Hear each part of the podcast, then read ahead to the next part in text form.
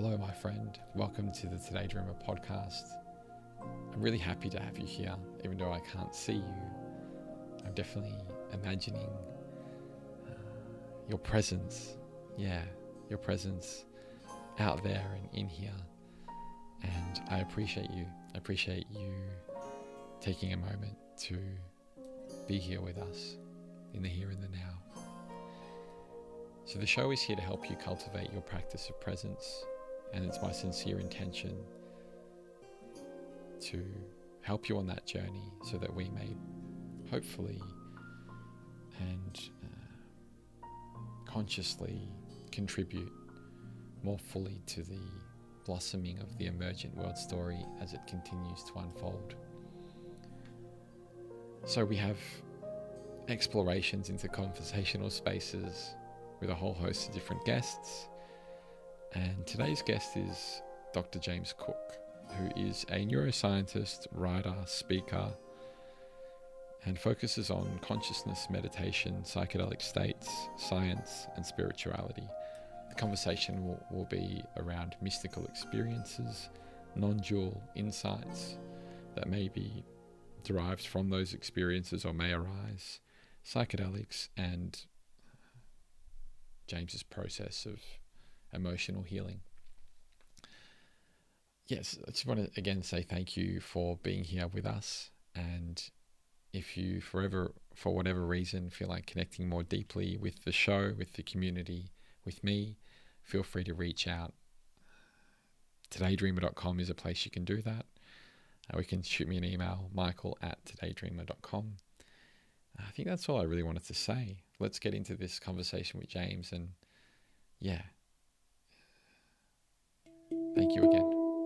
Yeah, I think that's as, as good a place as any to start because, you know, when we think about, well, when we think about anything and we try to come up with a coherent picture of the world, our starting place really is experience. You know, we, we find ourselves here experiencing something uh, and then we extrapolate from that. And so I think it's reasonable to start with start from there and, and also with certain aspects of experience that seem consistent from person to person. So, you know, it could be that this is all kind of an illusion, you're in the matrix, it's a dream, some simulation, whatever, and you're really the only mind.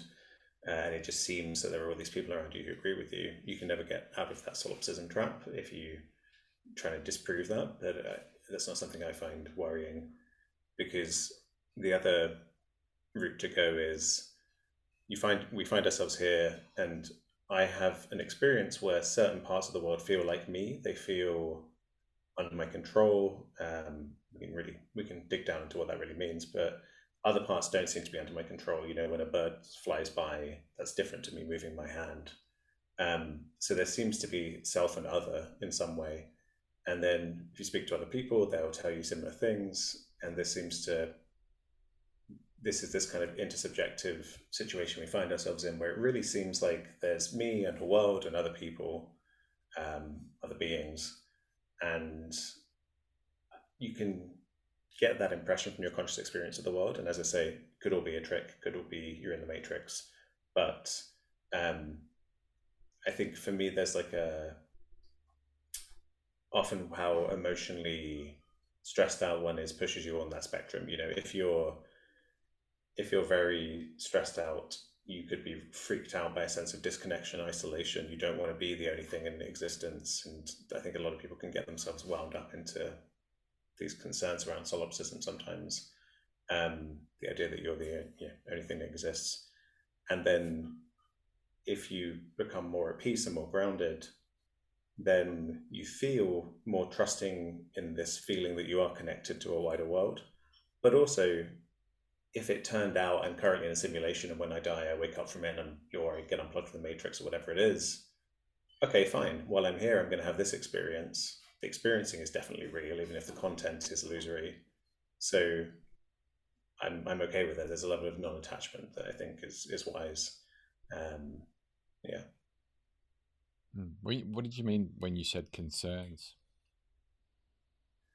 In what context did I say concerns? I think you meant uh, you said the concerns when it came to solipsism, Um, so if you are under certain stresses or you are going through difficult times, um, right, are you, are you kind of pointing to the idea that you may be more likely to lean in that direction?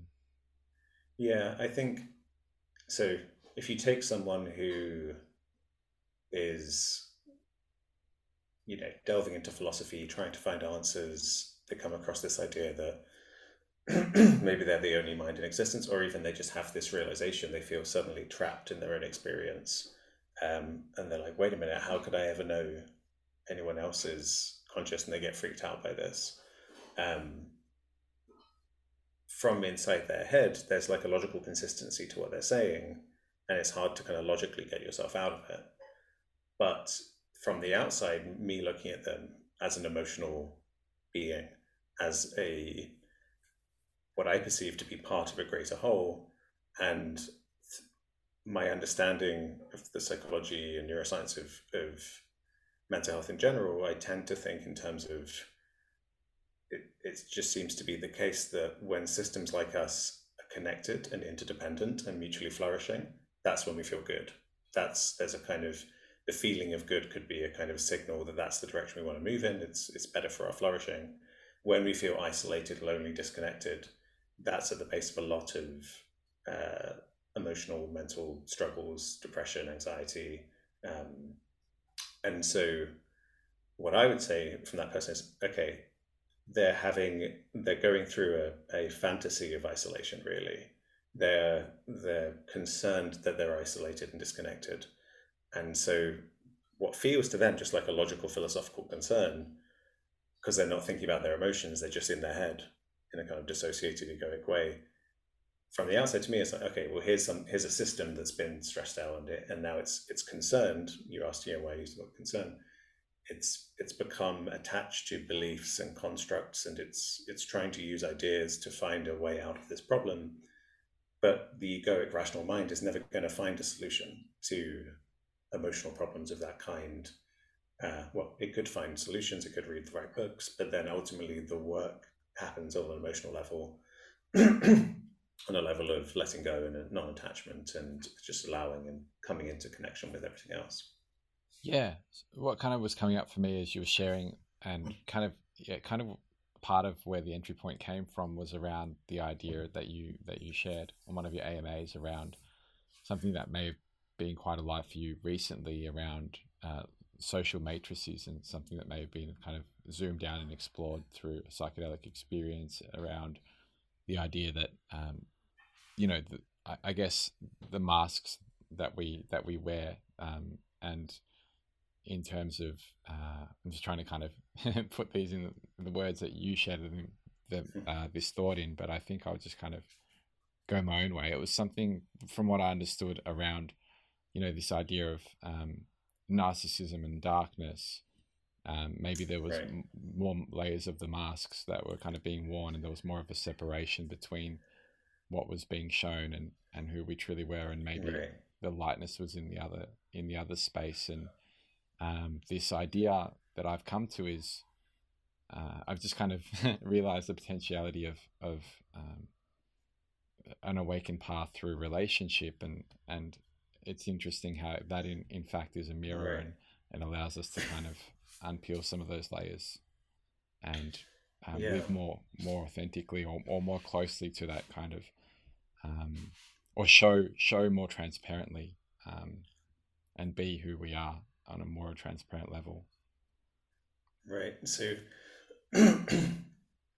when you go from i guess i was talking about the more fundamental layer of uh, initial concerns with how do we even know that other people are yeah. uh, agents like us but then you're yeah so what you're pointing to is this when we accept that, when we accept that we're navigating the world and uh, other people are conscious and they have opinions about us, and um, that, yeah, there's a so the entry point to this uh, for me in talking about it on my own um, in my own work was a, an experience I've had many times uh, spontaneously. I think I often have it quite reliably with psychedelics, um, which is this kind of zooming out and a feeling of a kind of poignant viewing of of social dynamics from an like kind of an overview effect um, feels similar to like say in a movie someone's looking in through a window at a scene in, in someone's house and there's like a, an emotional scene playing out. And there's a sense of kind of poignancy uh, it feels like you can have that with with get out of your own head and you see your own interactions with people and you realize how you've been stuck in certain kind of yeah social matrices of like how are they going to think of me? Uh, am i coming across well? Like all of all of these things. And i think the this comes back to kind of connection and disconnection. The, the poignancy there is i guess because there's it's hard to be uh, it's hard for most people to be perfectly vulnerable um, for everyone to be to be absolutely 100% perfectly open vulnerable transparent um, and therefore fully connected. Well ideally because if you're fully transparent the fear is that there won't be connection there'll be rejection of some kind. Mm. so there's usually some some attempt to manage the image of, of who you are. And that that kind of occurs on a spectrum. So you because of the privacy of consciousness because i can never peer directly inside your your soul and see what's going on in there um, there is always this gap between i'm appearing on a screen right now depending on how i move my face and my hands it conjures up a certain image um, at the moment i'm not that aware of it it's coming out very naturally and i probably just look like someone talking in a normal way but if i started behaving strangely that would produce different effects or um, so there's this disconnect between who I really am in my felt subjective sense and who I appear to be on the outside. Uh, and when that distance is as small as possible, when you can be as open and as vulnerable and as um, and just allow allow your truly instinctive way of being to, to come out in your behavior, then people really do kind of there's a sense of connection, like they're really seeing the real person. There's no pretense there and then there's, there's a spectrum through to kind of narcissism is a good example of it something where you've really re- you're you're if you think of i mean one way of thinking about narcissism is for people who have come to it through trauma that there's a really wounded uh, terrified part inside of the person who is just terrified to be vulnerable and so they they put a lot of effort into crafting a very what they think to be a very kind of appealing, impressive, attractive mask. Uh, and so they exploit this this discrepancy, the fact that the appearance doesn't have to align with the um, with the true person. And in kind of, I mean, this is one reason in spiritual traditions why truth telling is such a, a kind of important ethical norm. Uh, and you can understand truth telling to not just be in terms of like verbal propositional things like you know i left your ball by the tree or some some information like that uh, but instead can just be this this intuitive way of being you know like you're not being deceptive even in your body language and that just means again more allowing more letting go more being less self being less self-reflexive um, and self-monitoring and being self-concerned and the way to move there is is often through uh, emotional work, trauma healing, feeling more grounded and a lot more safe, um, which is a process of learning to trust yourself. You don't just surrender and pretend you're, you know, if you're in a dangerous environment, you have to learn to resource yourself and have the skills to navigate into a situation where it's truly safe to um, to surrender. But so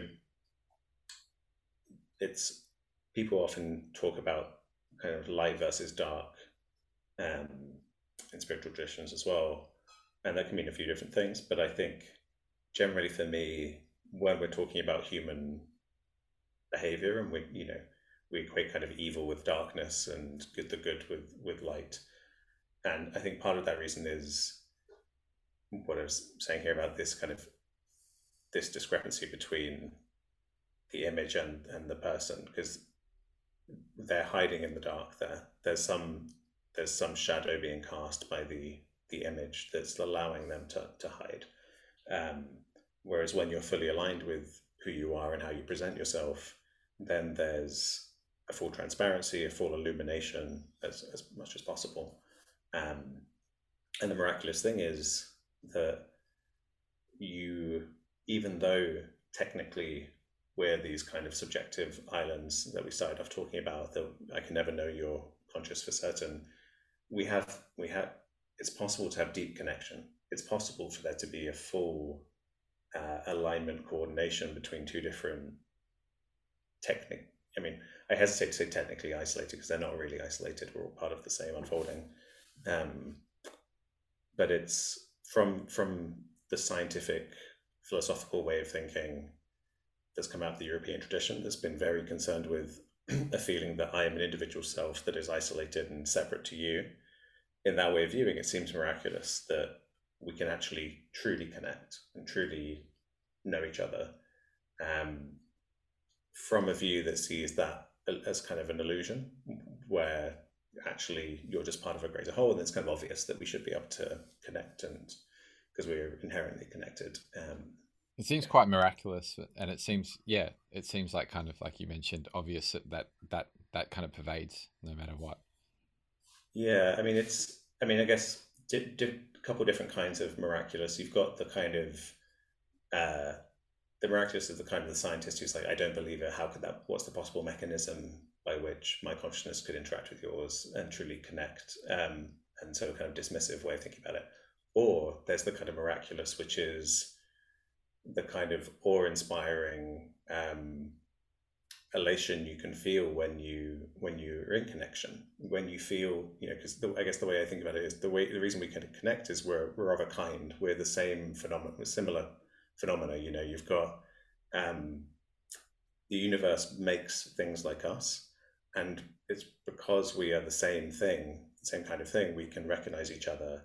And in that there's this um I mean, fundamentally, what we're talking about is love. We're talking about feelings of of deep connection, recognition, and it's as a scientist, it's still slightly baffling to me why why this ex- why this is so fundamental, why this feeling of love and connectedness, um, yeah, is so is at the bottom of our psychology uh, and is so robust. And part of me, you could give a dismissive, easy answer of like, well, we're social primates and we evolved uh, for, for you know social bonding, and that's useful for our survival, and that could, could just be that.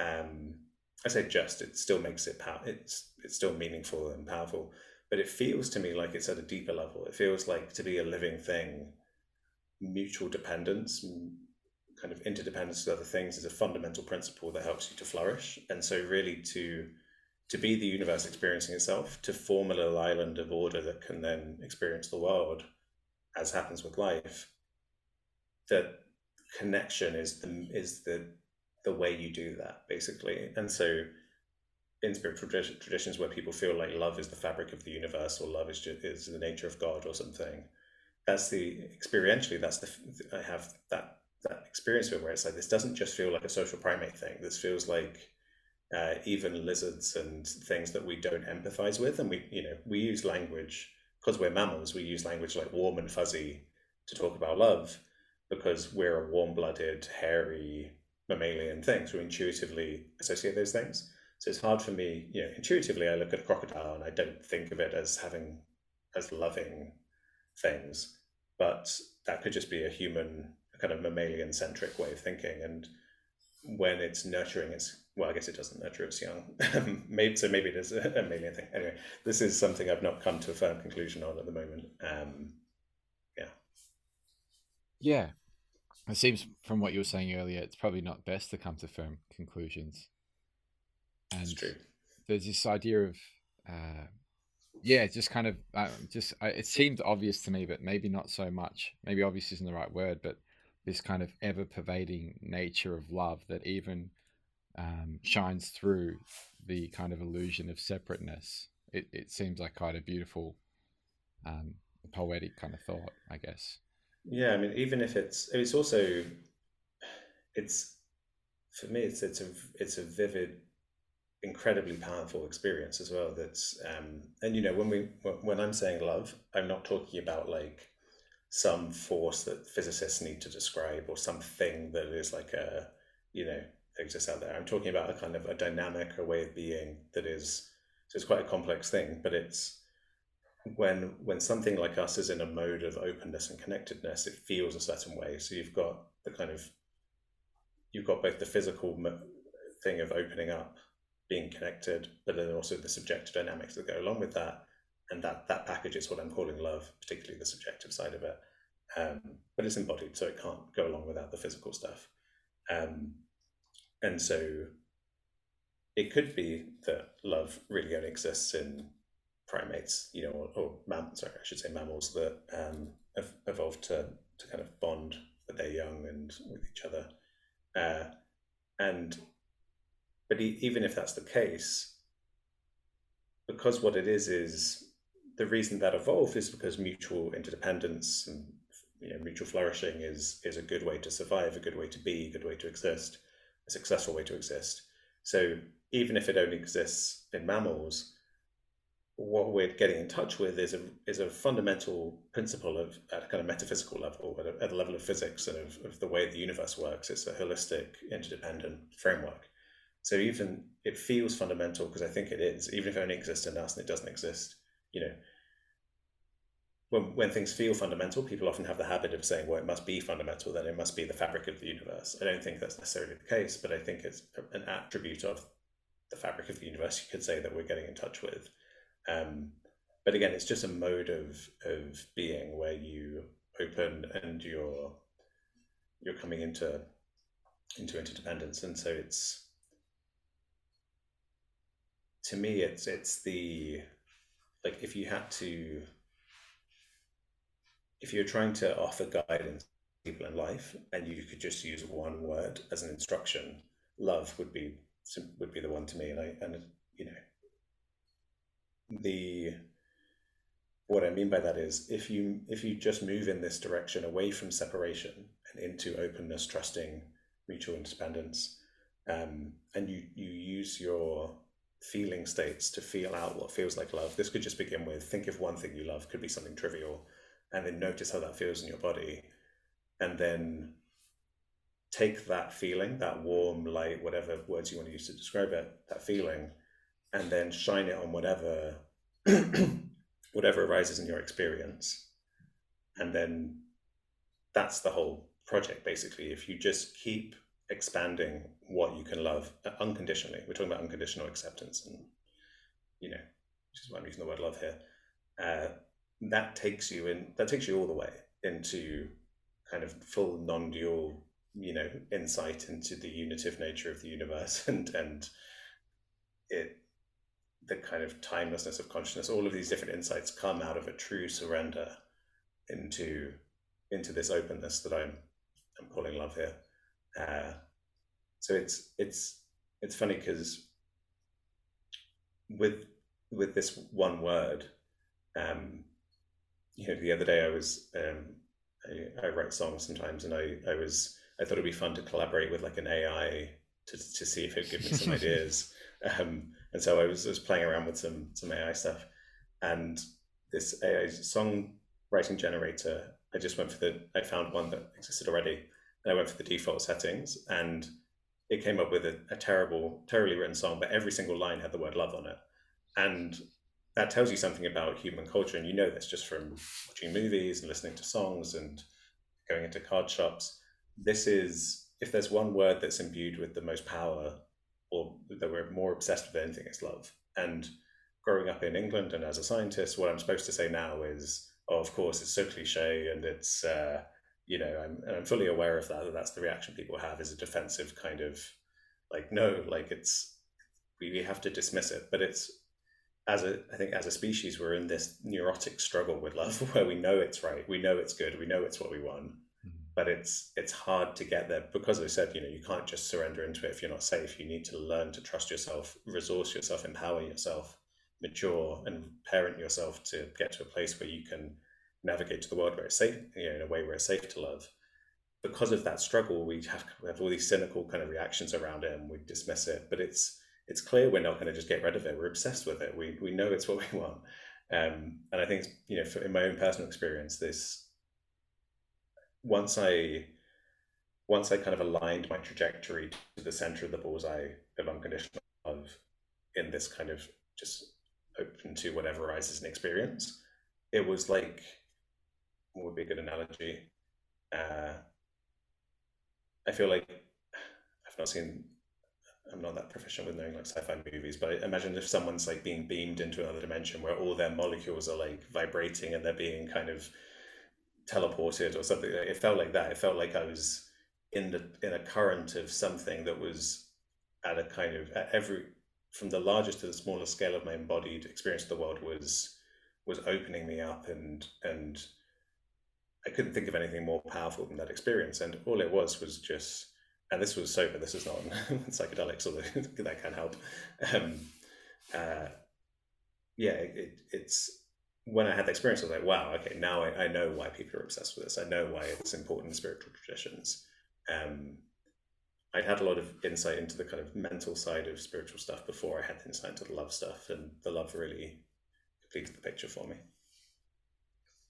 Yeah, thank you for sharing that. That was quite beautiful.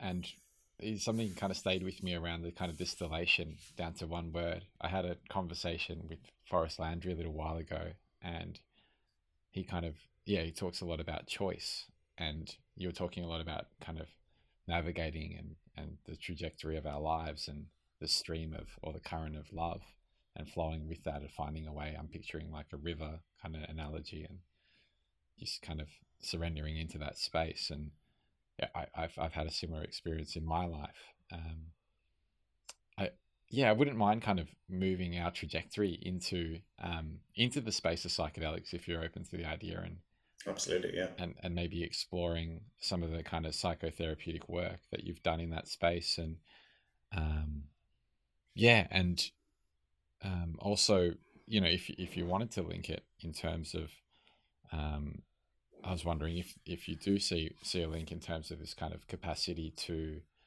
um, uh, allow these masks to fall off more and more and and open into this space of kind of vulnerability and transparency and truth and love. And um, if you see if you see a kind of bridge there at all. And it was just yeah, curious definitely. what comes up for you. Yeah um, yeah so i my entry to all this stuff was was having had a kind of what I guess I, I think the best term for it is non-dual insight, an insight into the unitive nature of existence and the fact that the map isn't the territory, existence is this unnameable thing, and then our models of it are a different thing. It's this feeling of like uh, you could say that like the the universe is like the body of God, like it is, and using God just to mean to point to a concept that's beyond all other concepts. Just it's it's this unnameable or inspiring thing um, that's just yeah. So I'd had this experience and and practiced a lot, just kind of being in touch with this way of seeing, and then this was before I'd done any kind of psychedelic work, and I I wanted to talk in public about it because I felt that for me, it was really grounding, very kind of, I felt like it reframed the world in a way where a lot of problems, things that seemed like problems, no longer felt like problems. A big one is fear of death. Like people who have these experiences typically no longer are particularly concerned with their own egoic, you know, process of, of, of being dead, I should say. Um, other people dying is still an emotional you know, thing, but uh, there can be this kind of evolved terror, terror around death that can go away when you identify with just the unfolding of all of existence. Um, when you say go away, this, I'm I'm mm-hmm. sorry to interrupt. I'm curious. Um, Not at all. Yeah. Do you mean go away fully? I mean, so I had this first experience when I was like 13, at which point, I mean, I guess I was probably afraid of death then because I was ruminating about hell because I was raised Catholic. So you could call that fear of death. But yeah, I would say, I mean, for me, you know, I, I, I should come back when I'm on my deathbed and, and see if I'm if I'm talking nonsense now. But I, I feel quite confident that um, I mean, just in my life, my the idea of my immortality has not been a, has not bothered me really. Mm. Um, I would say would I say totally? There's there have probably been moments where there have been moments of poignancy where I've been like, oh, you know, it sucks that this can't go on forever, but then it's immediately it's immediately kind of extinguished by the non-dual realiz- kind of realization of well, it does go on forever. You are the fact of being, and being cannot there cannot be non-being. Like that's not a stable. That's not a thing that can exist, kind of by definition. So you are the ongoing unfolding of just the universe that will and not just this universe of all being that will always continue so like there's no it, it really feels like an illusion falls away and it's like there's not really anything to worry about um so i would say pretty much totally but i'm not going to say fully totally because you know you're still as well as identifying with just being you still are a human with your human programs so you still have thoughts and you still have emotional reactions but it's it's more than my experience they come up and then they're they're immediately recontextualized like half a second or mm. later. So you're not stuck in it. You're not worrying about it. Um, it's a different yeah. relationship no, to it. Yeah. Yeah, exactly. Um, so, uh, where was I going with this? So you were, uh, so this happened when you were 13. Right, right. So then, um, I wanted to talk about it because I saw it as fitting with science as well.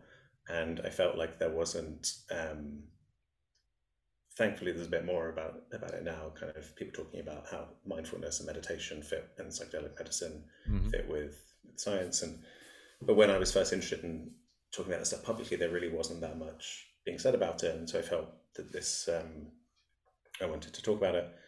And then i but i knew I, I knew i wasn't ready. I couldn't tell you why because i felt like when you have this non-dual insight awakening realization whatever you want to call it um, you're in touch with just the fact of being, which is just absolute. It's like there's no there's no real nuances to it. It's just it's its existence, and it's um, you can't really go deeper. It's just if you get it, you get it. And so part of me was like, okay, I get it. Like I'm, I think I should be ready to talk about this. But then part of me was like, not you don't I don't feel fully baked. I'm not sure. I, I don't know why, but I know I'm not ready to. Um, and so one thing I was interested in was I'd you know, read papers around uh, these kinds of what's also, you know, sort of called a mystical experience um, being produced by psychedelics. And so I thought, great, like if I think this is something that should be freely available to people that they can have these insights and hopefully live better lives, then this could be a good mechanism to democratize it. Um, and you know, don't want people to have to have we don't want to just wait for people to have these spontaneous events like I had. So then I, I thought I would try a high high dose psilocybin trip just to to see if it's similarities and differences, and um, the core insights are the same because you're still. It doesn't matter really how you get there. You're still having insights into yourself and into what you are as a piece of existence. So they're still valid. Um, some people want to dismiss them as kind of lesser than spontaneous ones, but I think that there are differences, but. Um, but you're reflecting on the differences from when you were 13. This was, I'm assuming, quite a bit later on. Yeah, exactly. Yeah. So, um, yeah, it's probably as many years later again. So, um, so yeah, you, there are definitely differences, but it's the core thing is still the same mm. when you have this kind of mystical ego dissolving experience. Mm-hmm. Um, Sorry, yeah, reflecting so then, on the similarities would have been a better way of putting it. Yeah, I get what you're saying. Hmm. Yeah. So then um, you, then what happened to me though was that I'd,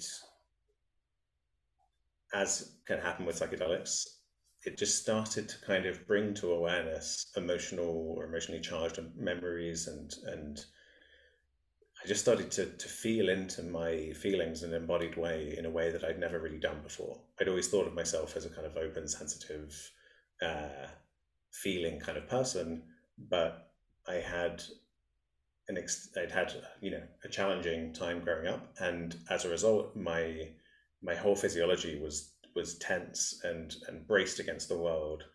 And this is a kind of a strange thing to get your head around when it comes to this kind of non-dual insight, which is that you can really have it whenever. You can be someone like me who is completely wound up and felt separated and isolated and and really um, not a good candidate, not someone who's done yoga and meditated and has really opened themselves up. And you know, me when I was thirteen, um, and yet even then, you can just have this switch where you notice, despite all of this struggle, on another way of looking, there is no struggle. There's just everything just exists and it's all lawfully unfolding. Um, but then the trick is to integrate those two things and bring your your way of being and your embodied you know, being feeling like a human into alignment with what it feels like to just be the fact of existence unfolding. Quite a task for a 13 year old. Sorry? Quite a task for a 13 year old. Yeah, well, that's why it took me another, well over another decade to, to figure it out. And, and in the meantime, I was just engaging it in what would be called spiritual bypassing and just kind of um, escaping from my suffering into this perspective where it's like, oh, if I just look at, if I shift into this awareness where it's just awareness and everything's arising in it, there's no suffering. Great. And then the thing is, I, I couldn't I couldn't just wake up in the morning and spend 18 hours going about my day in this perfectly enlightened, light, you know, way of being. It would be I could shift into that whenever I wanted, but then seconds later it would just collapse back into feeling like a burdened ego, and I could shift out again. And but then so it wasn't. Uh, yeah, I still felt like I was suffering as an ego and needed to integrate this somehow. Uh, yeah, and then luckily enough, the I, it was through because psychedelics actually act on the physiology, and because you know mind and matter are not separate. Your your consciousness is an embodied process. Um, if you, I mean, for me, I need. I think I with my brain circuits and my physiology just being set in a certain way as an adult, I needed I needed things that would increase neuroplasticity and would open up, um, change my, allow me to change my wiring basically, and to, to allow this physiological uh, embodied change to occur.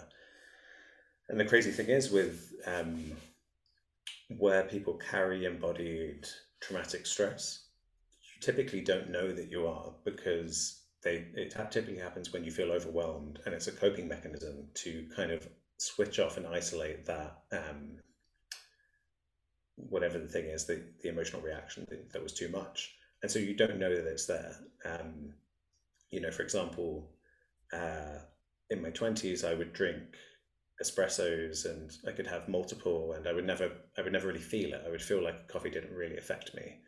Um, I, I don't really drink caffeine anymore but yesterday i had an espresso. And for the for about 12 hours it felt like i was in an altered state. I i did it because i wanted to work do some very deep intense work and it worked really well.